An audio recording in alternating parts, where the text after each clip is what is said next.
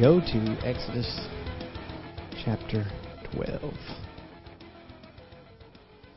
We looked at the Word as a whole, the Word as a person, then we looked at the, the Word as, as flesh and dwelling among us, then we moved over to talking about the cross. And so now we've been talking about the cross for a few weeks. And last, and last week we talked about, um, or last couple of weeks we've talked about it being pictured in the Old Testament. Isaiah 53 being probably still, in my opinion, the best picture of substitutionary atonement and those kind of things. But today we're going to look at it in a different way from the Old Testament. And the whole theme of our study has been that faith is dangerous, or our faith, I should say, is dangerous. And so I want to come back to that too, because we didn't talk about it a lot. It was dangerous for the Lord last week, but today I want to kind of look more at where it's dangerous for us. I'll show you where I'm talking about. Okay, Exodus chapter 12 is about what? Passover. Yep. All right. So here's what we're going to do. I'm going to go through the story, read it, and uh, then what we'll do is after we read through the story, and some of you already know that, I know that. Then we're going to come back and we're going to piece together a few things. Okay. So it's a fair amount of reading, but that's okay because if you have a Bible, you'll be reading along, and all will be well. Okay. Uh, so chapter 12, verse 1. And, and first of all, you know the background, but just in case you don't, Pharaoh has had the people of Israel. People of Israel have been captive in Pharaoh's in uh, Egypt for 400 years. Pharaoh is being compelled, to say the least, to release them that they may go worship the Lord. And uh, they won't. And you know, Moses has come before him, and there's the plagues, and God has hardened Pharaoh's heart. And in order to raise up miraculous events that bring glory to God. So this is where we're picking up verse verse one of chapter twelve is the last final straw, the final thing. The Lord said to Moses and Aaron in the land of Egypt, This month shall be for you the beginning of months. It shall be the first month of the year for you. If you see a Jewish calendar, our calendar starts when? In our, in, from our perspective, yeah, at Christ's uh, coming. Okay, their calendar doesn't start at Christ's coming. Their calendar starts at Passover. It starts at Passover. So this day is the first day of the first month. It shall be the first month of the year for you. Tell all the congregation of Israel that on the tenth day of this month every man shall take a lamb according to the father's houses, a lamb for a household. So one lamb per house. And if the household is too small for a lamb, then he and his nearest neighbor uh, shall take according to the number of persons, according to what each one of you can eat. So, what does it mean by number of people? However many each one of you can eat. And they shall make you count your count for the lamb.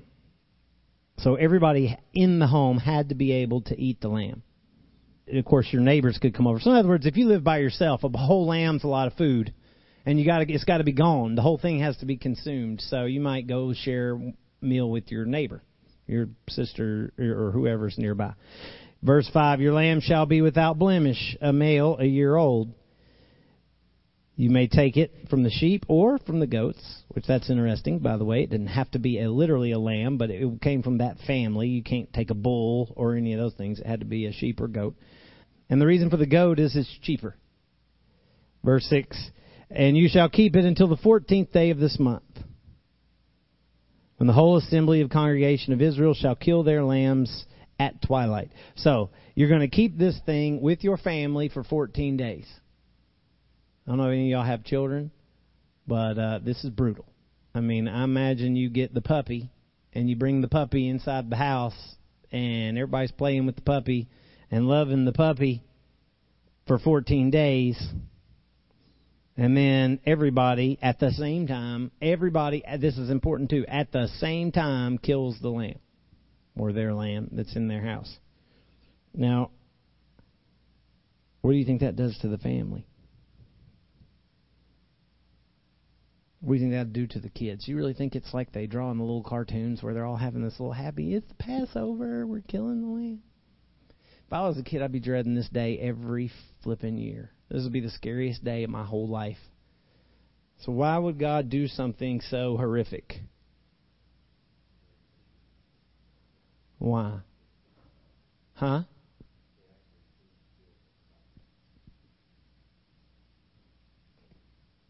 They see and they feel the sacrifice. Why do they need to see and feel the sacrifice? Yes, sin. I was talking to some guys about this in the jail the other day. We were talking about how ruthless sacrifices were, and I was like, "You realize you didn't have to do a sacrifice. You didn't have to kill an animal. You just couldn't sin. I mean, if you didn't sin, you didn't have to kill the animal. So we want both. We want to be able to sin and then also not do something so horrible as kill an animal. God, well, God, why would you make us kill an animal? Well, why do you want to sin? Okay? It's funny how we love to blame God for things. The point is that sin is disgusting, deadly, ugly. It kills those that we love, including ourselves. Okay? Watch, here we go. Verse 7. Then, after they kill it, all of Israel together, they're not all in one place. They're in their homes. It's just they're all going to do it at the same time. Sunset, you could say. Verse 7. Then they shall take some of the blood that and put it on the two doorposts and the lintel of the houses in which they eat. They shall eat the flesh of the of the uh, that night. Excuse me. They shall eat the flesh that night, roasted on the fire with unleavened bread and bitter herbs. They shall eat it. Do not eat any of it raw, or boiled in water, but roasted. Thank goodness he let them do that. its head uh, with it he says, uh, with its legs and inner parts, and you shall let none of it remain until the morning. Anything that remains until the morning you shall burn. So it has to be completely consumed. So it's completely dead and completely consumed. Becomes one with the people who are eating it. Verse 11, In this manner you shall eat it, with your belt fastened, your sandals on your feet, your staff in your hand, and you shall eat it in haste. So you're going to eat fast. It is the Lord's Passover. For I will, I will, you have to circle this, square it, dime it out, whatever you want. I will pass through the land of Egypt that night, and I will strike all the firstborn. So the angel of death is not some mercenary killer for God. There's no such place that you're going to even see angel of death in your Bible. It's not there. Just God. God is the one who passes through. Now he refers to an angel, but it's not. The idea here is it's God that's moving says, I will strike all the firstborn in the land of Egypt. And notice, too, that he doesn't say, I will strike all of the firstborn Egyptians. He says, all of the firstborn in the land of Egypt. So it's implied Egyptians, but it's more than that. And he says, And I will strike all the firstborn in the land of Egypt, both man and beast, animals too, which is interesting. And on all the gods of Egypt I will execute judgments. I am the Lord. Period. So, who is going to survive this if they're firstborn? Huh? Now, he told this to Israel, and certainly Israel's the ones who responded, but this was for anybody, okay? So remember, all these plagues have already happened. By this point in time, they're done with Pharaoh and they're believing your God is God. They can come into your home and be covered. All right? So the blood shall be a sign for you on the houses where you are. That is an awesome statement. Remember that. The blood shall be a sign for you. When I see the blood, I will pass over you. So again, when I see the blood, not the angel of death. When God sees the blood on the door, God will pass over you. So God is the killer here. I know that sounds horrible. We don't want to hear it, but it's the truth. But if he sees the blood, he'll pass over you, and no plague will befall you to destroy you when I strike the land of Egypt. says, This day shall be a memorial day, and you shall keep it as a feast to the Lord throughout your generations as a statute forever. And you'll keep it as a feast. Seven days you're going to eat unleavened bread. On the first day you shall remove the leaven out of your houses, for if anyone eats what is leavened from the first day until the seventh day, that person shall be cut off from Israel. That's the first time you see the language of being cut off. But they'll be cut off from the body of Israel. The idea there that uh, leaven causes fermentation, basically, that makes bread puff up. And so the the imagery there is of sin in the camp that infects all. All right, so he's saying nothing, n- nobody and anybody in the camp has any of that. Verse 16. On the first day, You shall hold a holy assembly, and on the seventh day a holy assembly. So it's going to start with a celebration uh, uh, or a um, service, and it's going to end with a service. No work shall be done on these days, those two days. But what everyone needs to eat, that alone may be prepared for you.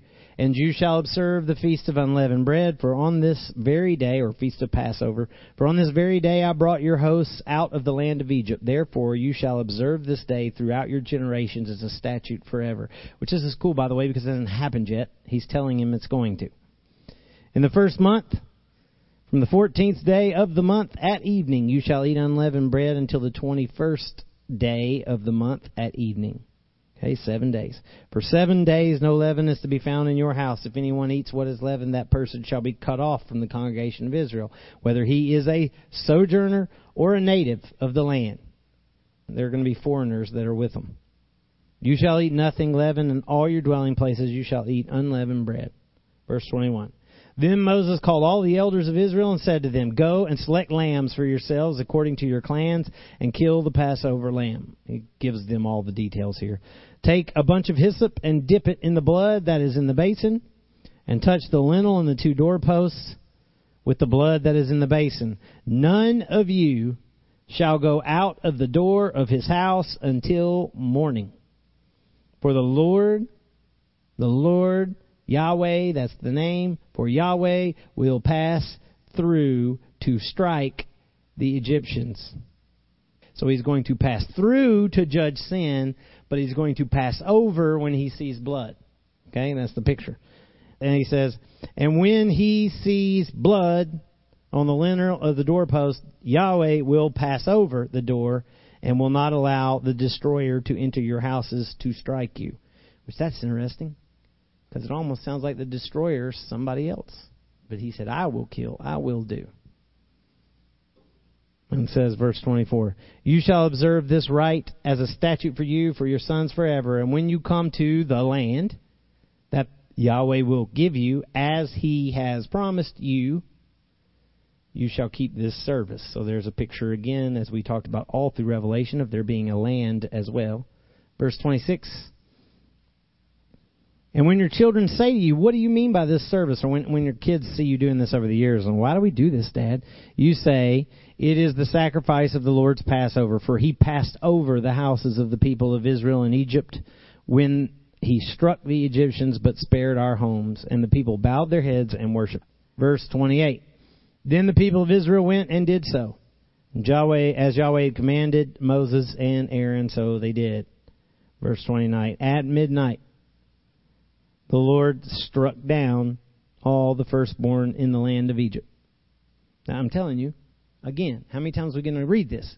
Yahweh struck them down. God is the killer here. And I'm, again, not trying to paint him as ugly. I'm trying to paint him honestly. If this bothers you, then you need to read your Bible more. He is a just God. Did he have the right to do this? Well, give me a reason why. There's probably a few, but give me one reason why he had a right to do it. They sinned. First of all, they're all sinners. Yes, he had a right to do it because they were all sinners. What's another reason he had a right to do this? He created them. They belong to him. He created them. So, number one, he created them. Number two, he they've all sinned against him, and the wages of sin is death, and and that's a done deal. The real question to be asking is why provide a lamb? That's the real question. Always remember that. Not why did God kill all the Egyptians? No, why did God provide a lamb? That's the question. Watch what he says. From the firstborn of Pharaoh who sat on the throne to the firstborn of the captive who was in the dungeon. Talk about depravity, guys. Nobody is exempt. It didn't matter who you were. And all the firstborn of the livestock, even. And Pharaoh rose up in the night, he and all his servants and all the Egyptians. And, and two, keep in mind, when it says firstborn, uh, it, it doesn't necessarily mean children. I mean, there's the firstborn is just the person who was born for. I mean, I'd be because I'm the oldest son of my family. So firstborn means the one born first. Okay. So it says, where was I? I looked away and I lost my spot. Thirty. Yeah, and Pharaoh rose up in the night, he and all his servants and all the Egyptians, and there was a great cry in the city of Egypt, for there was not a house where someone was not dead.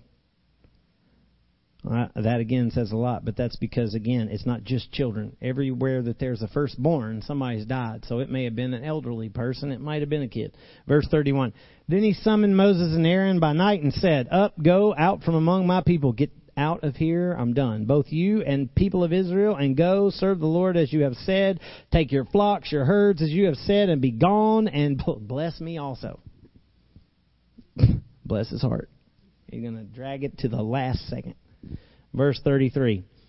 The Egyptians were urgent with the people to send them out of the land in haste. Now you know why he said, "Wear your sandals and wear your have yourself ready to go and everything else." The people want them out so bad they're practically dragging them out of their doors and going, "Get out." So he was saying, "When this starts, be ready." Because they're going to drag you out and send you on. He says, So the people took their dough that was unleavened. That's another reason why it needed to be unleavened, because they're going to have to carry it with them uh, their kneading bowls bound up on their cloaks and their shoulders. These people of Israel had also done as Moses told them. This is previously, you can go back and read it in the story. For they had asked the Egyptians for silver and gold, jewelry, and clothing, and the Lord had given the people favor in the sight of the Egyptians so that they let them have what they asked. Thus they plundered the Egyptians. Now, real quick pause, we'll come back to this, but I have heard that preached in wealth, health and wealth sermons more than I can tell you because they got all the gold and silver and precious stuff from the Egyptians because they asked, not because of any other reason than they were told to ask. And and so people then I've heard say, well, it's a see, it's a thing of faith. They had to have the faith to trust God that if they asked the Egyptians, the Egyptians would give it to them. And, and, and all those things could be true, but that's not the point. I'm going to show you what the point is. But let's go on. Verse 37. And the people of Israel journeyed from Ramses to Sukkot about 600,000 men on foot, besides women and children, so we could easily guess a million people here. A mixed multitude also went up. What does that mean? Foreigners. There's a whole bunch of Egyptians that are, you best believe they're believers. You know what I mean? Among other people that may have been in Egypt that went with them. So it's a big group went up with them, and very much livestock, both flocks and herds. So their animals have been spared because of their faith. And they come up, and it says, and they baked unleavened cakes of the dough that they had brought out of Egypt, for it was not leavened because they were thrust out of Egypt and could not wait. Nor had they prepared any provisions for themselves. What do you think that means? They had to rely on God. God said, unleavened bread because you're not going to have time to wait for it to leaven. And you need a certain amount because we're going to go a certain distance and then I'm going to start something else, which was what? What did he do to provide for them? Manna in the desert, right? Okay, but he's just giving them a step at a time. So first step is you get this and you go. So then he says, verse 40 At the time the people of Israel lived in Egypt was 400, the time the people of Israel lived in Egypt was 430 years. At the end of 430 years, on that very day, all the hosts of the Lord went out. Or the armies of the Lord, you could even say, went out from the land of Egypt. It was a night of watching by Yahweh. That is a great thing to remember, too. It was a night of watching or a night for watching to bring them out of the land of Egypt. So this same night is a night of watching kept to the Lord by all the people of Israel throughout their generations. Night of watching for what? Hold on. I'm going to tile. I know I'm giving you a lot. I'm going to tile this together, but I just want to get a few more pieces and then I'll show you. It's really, you probably already see a lot of it. Exodus 14, turn over after they cross the sea. I'm not going to, there's so much there. Y'all all know these things. There's so much of God in all of this, but in Exodus 14, just want to pick up a few more things. Um, Let's see. When Pharaoh comes up on the people and they cry out to God, verse 10. When Pharaoh drew near because the people are cornered by the Red Sea. The people of Israel lifted up their eyes, and behold, the Egyptians were marching after them, and they feared greatly. And the people of Israel cried out to the Lord. That's interesting because I think that verse is a great picture of the problem with Pentecostal. All due respect to those whom I love, but uh, with the Pentecostal charismatic movement, who's always looking for a miracle. This is them to a T. Because what's already happened? Well, he hadn't yet. He's about to, but what's happened prior to that? Ten plagues for one. The Passover. Uh, they've had a cloud, a pillar of cloud, and a pillar of fire leading them. And now they're cornered at the Dead Sea, and all of a sudden now, a Red Sea, and all of a sudden now they have no faith. People of Israel cried out to God, "We need a miracle! We need a miracle!" You know, and you know Moses has got to be, "You serious right now? You need a miracle." But that's what comes with that whole belief system, constantly looking for a miracle. He does end up parting the sea, as you know. He pushes it back, and it literally heaps up on both sides. So it is a dramatic event. They go across on dry land with water heaped on both sides, which is amazing. And then Pharaoh comes behind them, and the water comes back over and crushes all of the armies of Pharaoh and destroys everything he has. And then in verse 30, it says, this is the key one. Thus the Lord saved Israel that day from the hand of the Egyptians. Yahweh saved Israel that day from the hand of the Egyptians. And Israel saw the Egyptians dead, washed up on the seashore on the other side.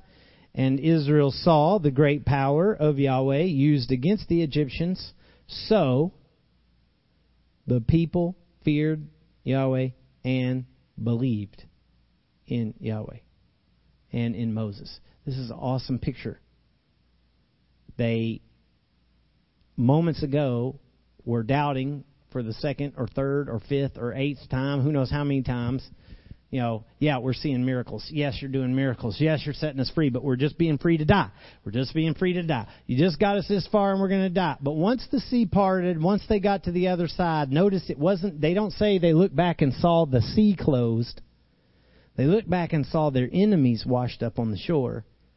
And when they saw their enemies washed up on the shore, they realized that God had defeated their enemies for them, and then they believed. That's what it says. Then they believed. He has saved them already. He saved them. Their enemies are defeated on the shore, and then they believed, and then they feared, obviously, for sure. And one more thing. Look in the song down here in verse 13. They sing a song. Verse 13 says, You have led in your, that steadfast love, that word is grace. You have led in your grace people whom you have redeemed. Look at this. This verse is so awesome. You, God, have led in your grace the people whom you have redeemed or paid for. You have guided them by your strength to your holy abode or home or place. That is an awesome verse. You, God, have done this. You redeemed them. You led them. You delivered them. You carried them. You brought them by your power, by your strength. And that's what they're singing. And just a funny little verse. Look at verse 20. Then Miriam, the prophetess, the sister of Aaron, took a tambourine in her hand, and all the women went out after her with tambourines and dancing. It's like all of the ultra conservative no nos in one sentence right there. You know? a female prophet dancing and all the women dancing and hitting tambourines, that'd be witchcraft today. You know what I mean? so, as a result of this, look what happens. As a result of this, Exodus 13, Verse 1, we hinted at this before, and we're almost done here where we'll get to the point. Then the Lord said to Moses, Consecrate to me all the firstborn. This is after the Passover. This is after deliverance. And he says, Now, consecrate to me all the firstborn. Whatever is the first to open the womb among the people of Israel, both man and of beast, is mine. He's bought him. So he can say this. In verse 11, we read this one last week. But when the Lord brings you into the land of the Canaanites, as he swore to you and to your fathers, and he shall give it to you, when that happens, you shall set apart to the Lord all that first opens the womb. All the firstborn of your animals that are males shall be Yahweh's. Every firstborn of a donkey you shall redeem with the lamb. We talked about this last week. The donkey can do work, so you want the donkey, you got to kill a lamb in order to keep the donkey. Or if you will not redeem it, kill it. So it either dies or it has a substitute. Every firstborn of man among your sons you shall redeem. And there's where we talked last week about substitutionary atonement. But that came as a result of this Passover and all of these things. Now, did that happen? You don't have to turn to it, but in Luke chapter 2, when Jesus is born, it says on the eighth day they circumcised him, and then Mary and Joseph in verse 22 of Luke 2 the time came for their purification according to the law of Moses. They brought Jesus up to Jerusalem to present him to the Lord. As it is written in the law of the Lord, every male who first opens the womb shall be called holy to the Lord. And to offer a sacrifice according to what it is said in the law of the Lord, a pair of turtle doves or two young pigeons. Didn't read that. You can get to that if you look. When you get to Leviticus, God was good. There was a bull or an ox if you were wealthy if you were not, then there was a lamb or a goat. If you didn't have that, then there were a birds that you could bring as an offering. And so God set it up so you could come with what you could afford. So they brought uh, that tells so what does that tell you by the way about Mary and Joseph? If they brought they're poor. Yeah, they were poor. Okay? They brought the cheapest thing they could bring according to the law. So back in Exodus, uh, let me show you one last thing in Exodus that's relevant. Exodus chapter 25. Jump forward a little bit, okay? This is when they start getting the law. In Exodus 25. And God starts to tell them they're at Sinai, and God starts to explain uh, what to do in terms of building the tabernacle. Now, you know the tabernacle is designed by God. God told Moses everything on how to do it. In chapter 25, verse 1, watch this. The Lord said to Moses, Speak to the people of Israel and take for me a contribution. Didn't say a tithe. Contribution. What does that mean? An offering, which means they are free to give it or not. A contribution from every man whose heart moves him. You shall receive the contribution from me. So, what does that mean? Yeah, if you feel like giving, give. You don't have to. You do not have to. But look what he asks for. And this is the contribution that you shall receive from them gold, silver, bronze, blue and purple and scarlet yarns, fine twined linen, goat's hair, tanned ram skins, goat skins, acacia wood, oil for the lamps, spices for anointing oil, and for the fragrance incense, onyx stones and stones for settings, for the ephod of the priest and for the breastpiece. And let them Make me a sanctuary that I may dwell in their midst, exactly as I have shown you, as I show you, he's getting ready to, concerning the pattern of the tabernacle and all its furniture, so that you shall make it. So I'm going to tell you exactly how to make it. You're going to make it, but you're going to ask for these things. Now, where in the world are these people going to come up with all of these things in the middle of the desert? It's what the Egyptians gave them. So how about God saying, so see, that wasn't all about this great big blessing that God blessed them with whatever. It's not about health and wealth and your enemies will come and give you all their fortune. That's not what it's about. God had a plan to build a tabernacle in the middle of the desert. How in the world are you going to build a tabernacle in the middle of the desert? Well, the Egyptians who have enslaved you are going to pay for it. And if you will ask them, they will give it to you. But how cool is God that He's going to let your faith be responsible for doing it? Because you didn't have to. You can keep the gold for yourself if you want. You can keep the linen for yourself if you want. But what's cool is you'll find out if you read read more of the story, you'll find out that the people bring so much that he has to stop them. Literally has to stop them. I say, okay, we have enough. Stop. You know, we don't even have anywhere to put all of the things that you keep bringing us. So, what does all this have to do uh, with the cross, or where's the picture? First of all, you guys already know, and you don't have to turn to this these two because you already know them. But you can make a note of them. 1, 15 through 20 talks about who Jesus is. He says, He is the image of the invisible God, the firstborn of all creation. By him all things were created in heaven and on earth, visible, invisible, whether thrones, dominions, rulers, authorities. All things were created through him and for him. He is before all things, and in him all things hold together. What does that make him? God, unquestionably. Verse 18 says, And he is the head of the body, the church. He is the beginning, the firstborn from the dead, meaning he rose from the dead before anybody. That in everything he might be preeminent. Here it is. For in him all the fullness of God was pleased to dwell. What that means is, think about everything that makes God God was in him. That makes him what? God. It has to. There's no way those two things are not interchangeable. If all of the fullness of God was in him, then he was God. And it says, and through him to reconcile to himself all things on earth and heaven, making peace by the blood of his cross. So it was his cross and his blood that was reconciling to himself all things. You know John 1 1. In the beginning was the Word. The Word was with God and the Word was God. He was in the beginning with God. All things were made through him, and without him was not anything made that was made. Uh, it says in the word, verse 14, the Word became flesh and dwelt among us. We have seen His glory, glory as the only Son of the Father. So you've actually seen God's glory in Him, he says. And then he says in verse 18, no one has seen God, the only God who is at the Father's side has made Him known, which is amazing verse. The only God who is at the side of God has made God known. Can't make sense of it, but that's okay.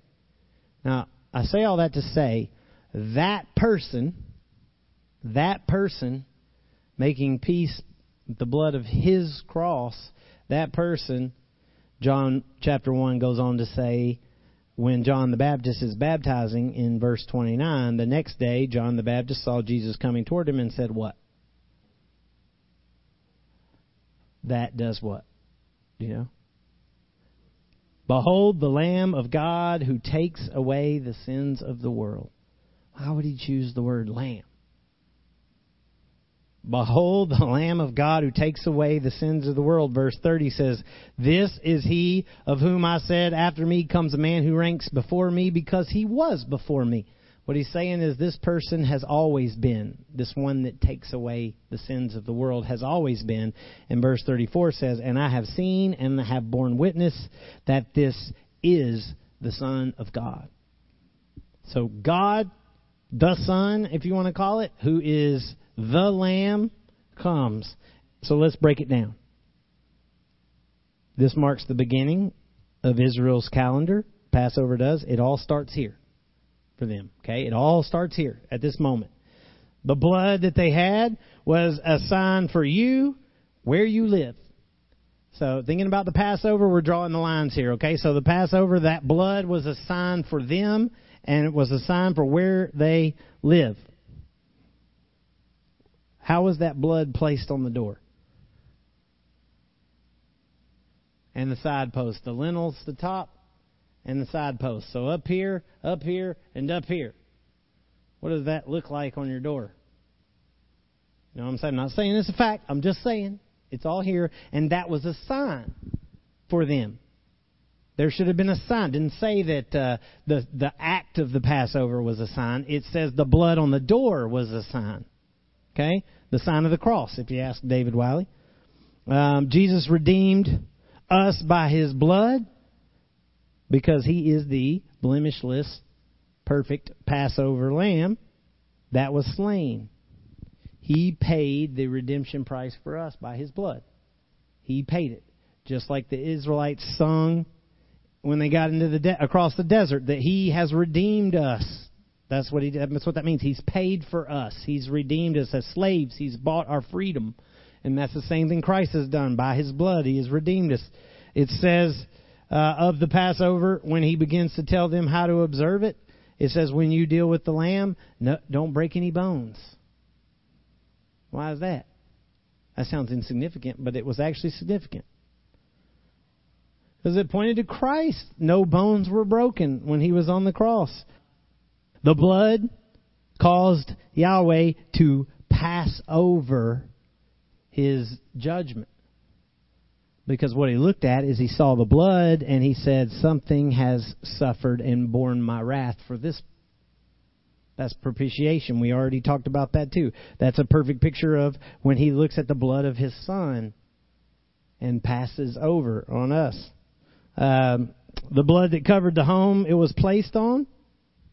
But if you weren't in the home, you're not covered. So what did that mean you needed to do? The father would put the blood on the home. Okay, father put the blood on the home. But you had to be in the home. There's an element of faith in here and responsibility that you have to be in that home. All right? But the father's the one that paints the blood on the door, but you've got to be in the home. There's faith, there's obedience in this. The blood was for Israel and those who were in their houses, which means foreigners were invited to be part of it. We talked about that already. First John 2 2 says, Christ is the propitiation, same thing, for our sins, not for ours only, but also for the sins of the world.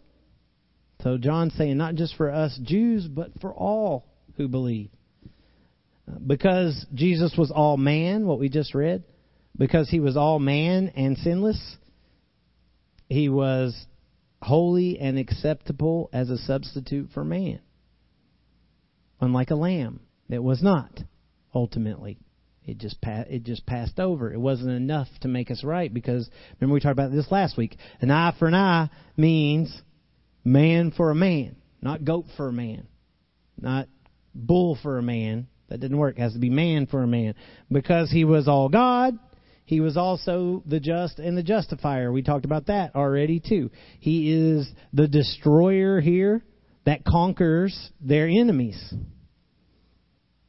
You know, and wins their freedom. People get so tore up when you think God may be the one that killed all the firstborn, but nobody has any problem that God's the one that killed all the armies of Pharaoh in the water. Why is that not a problem? You know, this is the same difference. Life is life, okay? He's the destroyer who conquered their enemies. And for us, he has conquered our enemy. What's our enemy? Sin, death, the grave. That's exactly right. And won our freedom from those things. He's the, the destroyer, but he's also the deliverer. That's provided redemption and escape. He's the one that split the sea. He's the one that provided the lamb. They couldn't have had a lamb if he didn't create a lamb. He's the one that provided the lamb. He's the one that provided the blood of that lamb. He's the one that provided the escape. And he does the same for us through Christ. He's the one that designs a dwelling place with man. He designed the tabernacle for them where he would come and dwell among his people.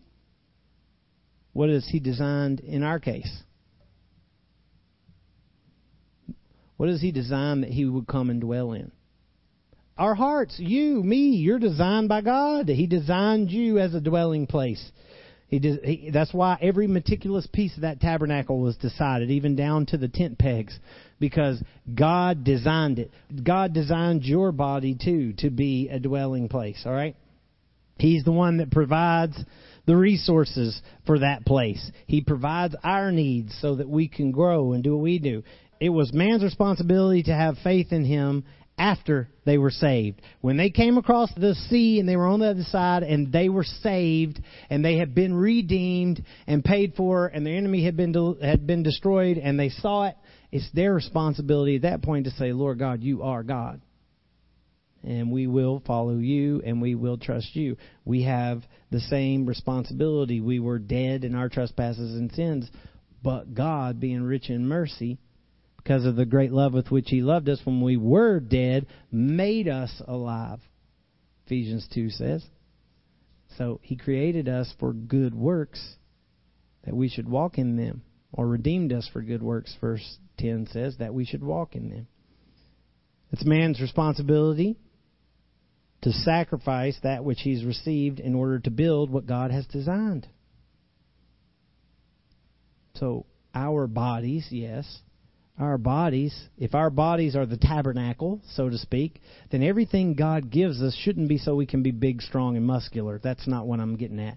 But it should be used as a resource and aid for us to fuel this body to do what it's intended to do, which is carry God to the nations. That's what the tabernacle did. It was moving. It was going to carry God, okay?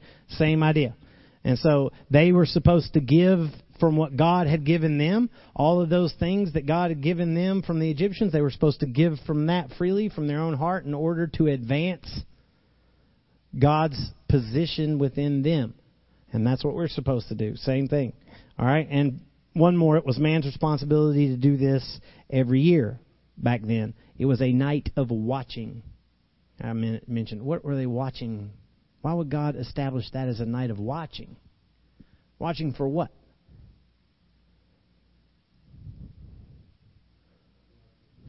For God to come. Every time they thought about that doorpost, and that blood on that doorpost is a sign. Every time they rehearsed this thing, they should, have which is what they did every year, year after. They still do it. In, eh, they weren't just supposed to be doing it in order to make God pleased. They were doing it to watch for something. They should have been watching for a cross and a Messiah and God to come and be that Passover lamb, but they, they missed him. We do the same thing. We do it as a night of remembrance. What night is it for us? Same time period. What Christian holiday is celebrated the same time as Passover? Easter. So what would be the night? Good Friday. Yeah, so we do Good Friday in remembrance of this lamb that was slain for those who are whose blood he's on the heart of. S- same thing. Okay, it is a night of watching for us, a night of remembrance. So this is the definition of life redeemed and life with faith. You know these verses. I'll just give you a handful. 1 Corinthians 6:19. Do you not know that your body is the temple of the Holy Spirit within you? You have him from God. You're not your own, for you were bought with a price. So glorify God in your body. That ought to make a whole lot of sense right now. You were bought with a price. Glorify God in your body. Uh, you've heard me say this one a million times. It's my about my favorite verse now, Galatians 2:20. I have been crucified with Christ. It is no longer I who live, but Christ who lives within me. The life I now live in the flesh, I live by faith in the Son of God who loved me and gave himself for me. Romans 12:1 I appeal to you therefore brothers by the mercies of God to present your bodies what? As a living sacrifice, holy and acceptable to God, which is your spiritual worship. You present yourself almost as the tabernacle. You sacrifice your own will, your own design, your own gifts, your own talents, your own uh, money, your own whatever it is, and you say, It's yours, Lord. You can have me. Use this body and take it wherever you want to take it. So, where is the danger then for us? Close with this. What's the big deal? Everything, nothing really sounds all that bad so far that we've talked about. God's been mowing down the enemy and everything, right?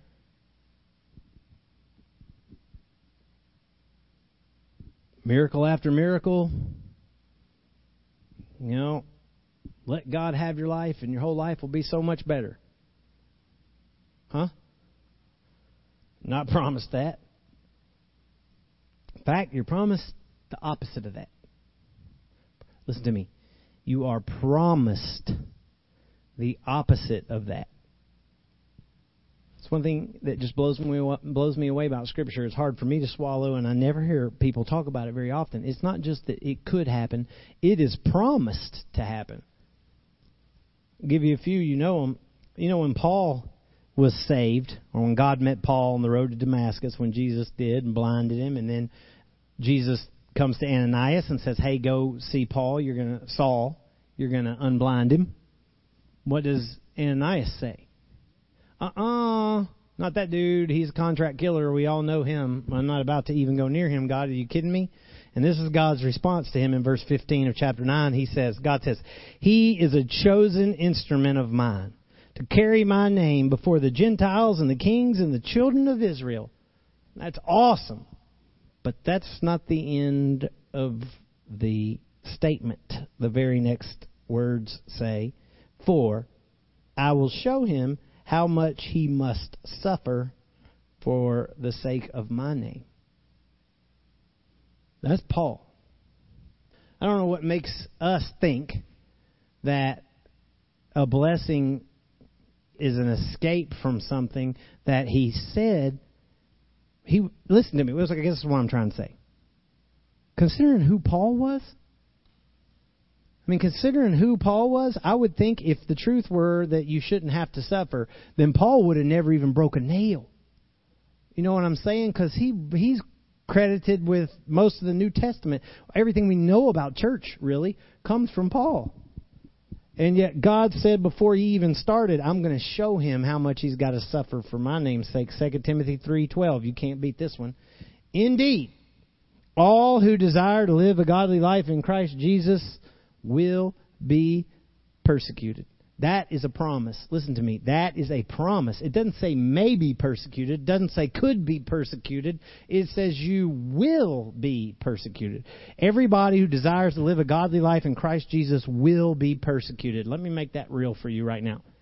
You say, well, in America, we don't know what persecution's like. If you don't know what persecution's like in America, well, number one, you're not desiring to live a godly life. I can say that plain as day. Because if you were, you would find persecution in America, or you God would compel you into another place where you're going to get persecuted. And I say that as a guilty party myself. But if it's unless the Bible's not true, unless I'm misreading this, all who desire to live a godly life in Christ Jesus will suffer persecution. So if you say because I'm in America I don't suffer persecution, that's not true. That doesn't it doesn't work that way. There's no but um, unless you're in America. That's not in there. Not in there. And no being cussed at does not count. Okay? So if it's saying that you're supposed to be persecuted, then that means you'll know you're living a godly life because you'll begin to run into it.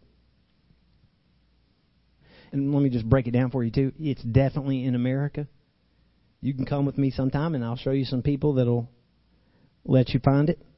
Matthew 5:10. Blessed Jesus says, "Blessed are those who are persecuted for righteousness' sake, for theirs is the kingdom of heaven. Blessed are you when others revile you and persecute you and utter all kinds of evil against you on my account. Rejoice and be glad, for your reward is great in heaven, for so they persecuted the prophets who were before you." Blessed are you. Blessed are you when you're persecuted. John 15:9. If you were of the world, Jesus says the world would love you as its own, but because you're not of the world, because I chose you out of the world. Therefore, the world hates you. Hates you. Remember the word that I said to you, a servant's not greater than his master. If they persecuted me, they're going to persecute you. If they kept my word, they will keep yours also. But all these things they will do to you on account of my name because they don't know him who sent me. John 16:1 Jesus says, Indeed, the hour is coming when whoever kills you will think he's offering a service to God. So why would we do it?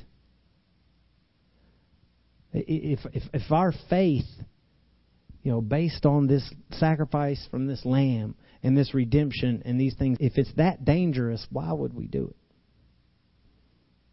Let me turn, have you turn to one last spot. I want you to go to Luke 21, and I'll show you. Luke 21, Jesus is talking about this very thing. And he says in verse 12, talking about the end times, but he says, But before those days come, before that, they're going to lay hands on you. They're going to persecute you. They're going to deliver you up to the synagogues and prisons. And you'll be brought before kings and governors for my name's sake. This will be your opportunity to bear witness. Don't miss that. This will be your opportunity. You hear what he's saying? They're going to beat you, torture you, abuse you. You know, Richard Wurmbrand, who did Voice of the Martyrs, he and I'll never forget reading these words. If you haven't read Tortured for read Tortured for Christ, I highly recommend it. You can get it free probably from their website. But I'm telling you, that book wrecked me. And one of the things he said was 14 years in an underground prison being tortured because he was a pastor, and that's it. Didn't see light.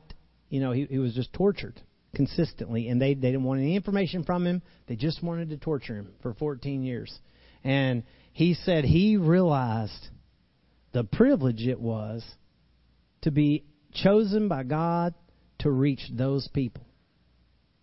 Because in order to reach those people, he would have to be tortured because that's what they did to Christians. But they were lost and they needed to hear the gospel. He said, So we, he won some prisoners over. He said, So we preached and they beat. And everybody was happy. That's what he says. That's what he's getting at here. This will be your opportunity to bear witness. Settle it, therefore, in your minds beforehand. Decide beforehand. For I will give you a mouth and wisdom which none of your adversaries will be able to withstand or contradict. You will be delivered up even by parents and brothers and relatives and friends. We're seeing this happen all over the world, aren't we? I mean, this is happening in Muslim countries everywhere. And some of you, they, your family, they will put to death. You will be hated by all for my name's sake, but not a hair of your head will perish. What that means is they can do anything they want to do, but they can't touch a hair of your head apart from me. Period. So nothing's going to happen outside of my hand, and ultimately, nobody's going to take your life until I'm ready for you to come home, and even then, they can't touch you because you're at home with me. But verse 19, by your endurance, you will gain your lives. God will use you and me to reach people, to save people. He said, I have overcome the world. Take heart.